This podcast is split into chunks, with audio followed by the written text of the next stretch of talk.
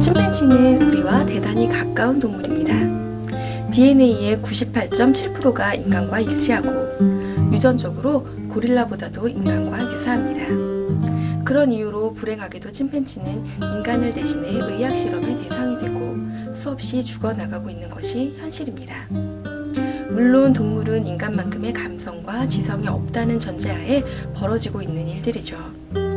그런데 만일 침팬지가 인간과 함께 자라고 인간의 교육을 받으며 살아간다면 과연 동물이라고 할 수 있을까요?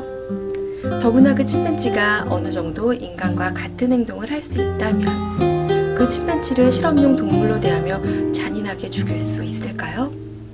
님 침스키는 그 물음에 대한 대답을 생각해 보게 해줍니다.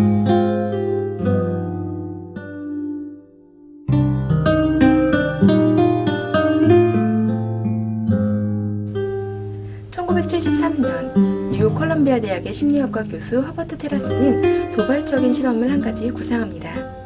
그는 침팬지가 미국식 수화를 배울 수 있는지 알아보기 위해 침팬지를 일반 가정에서 키우고 인간 아이와 똑같이 인간의 언어를 가르치는 실험을 마련했습니다.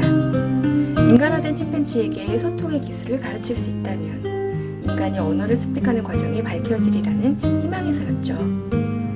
허버트 테라스의 실험은 언어가 인간 종만의 내재적 특성이라는 노암 촘스키의 언어 이론에 도전장을 내미는 실험이었습니다. 때문에 이 실험에 선택된 새끼 침팬지는 촘스키를 패러디한 님 침스키라는 이름을 얻었으며 실험은 프로젝트 님이라는 이름으로 불리게 됩니다. 하지만 프로젝트는 야생성의 고개를 들고 갖가지 문제가 발생합니다. 연구비 확보의 문제 때문에 중단되고 맙니다. 이 책은 단순히 동물의 존엄성에 대해 이야기하고자 하는 책은 아닙니다. 인간의 교육을 받고 인간과 교감하며 살아가는 찐패치를 그저 동물로 치부할 수 있는지에 대해 묻고 있습니다.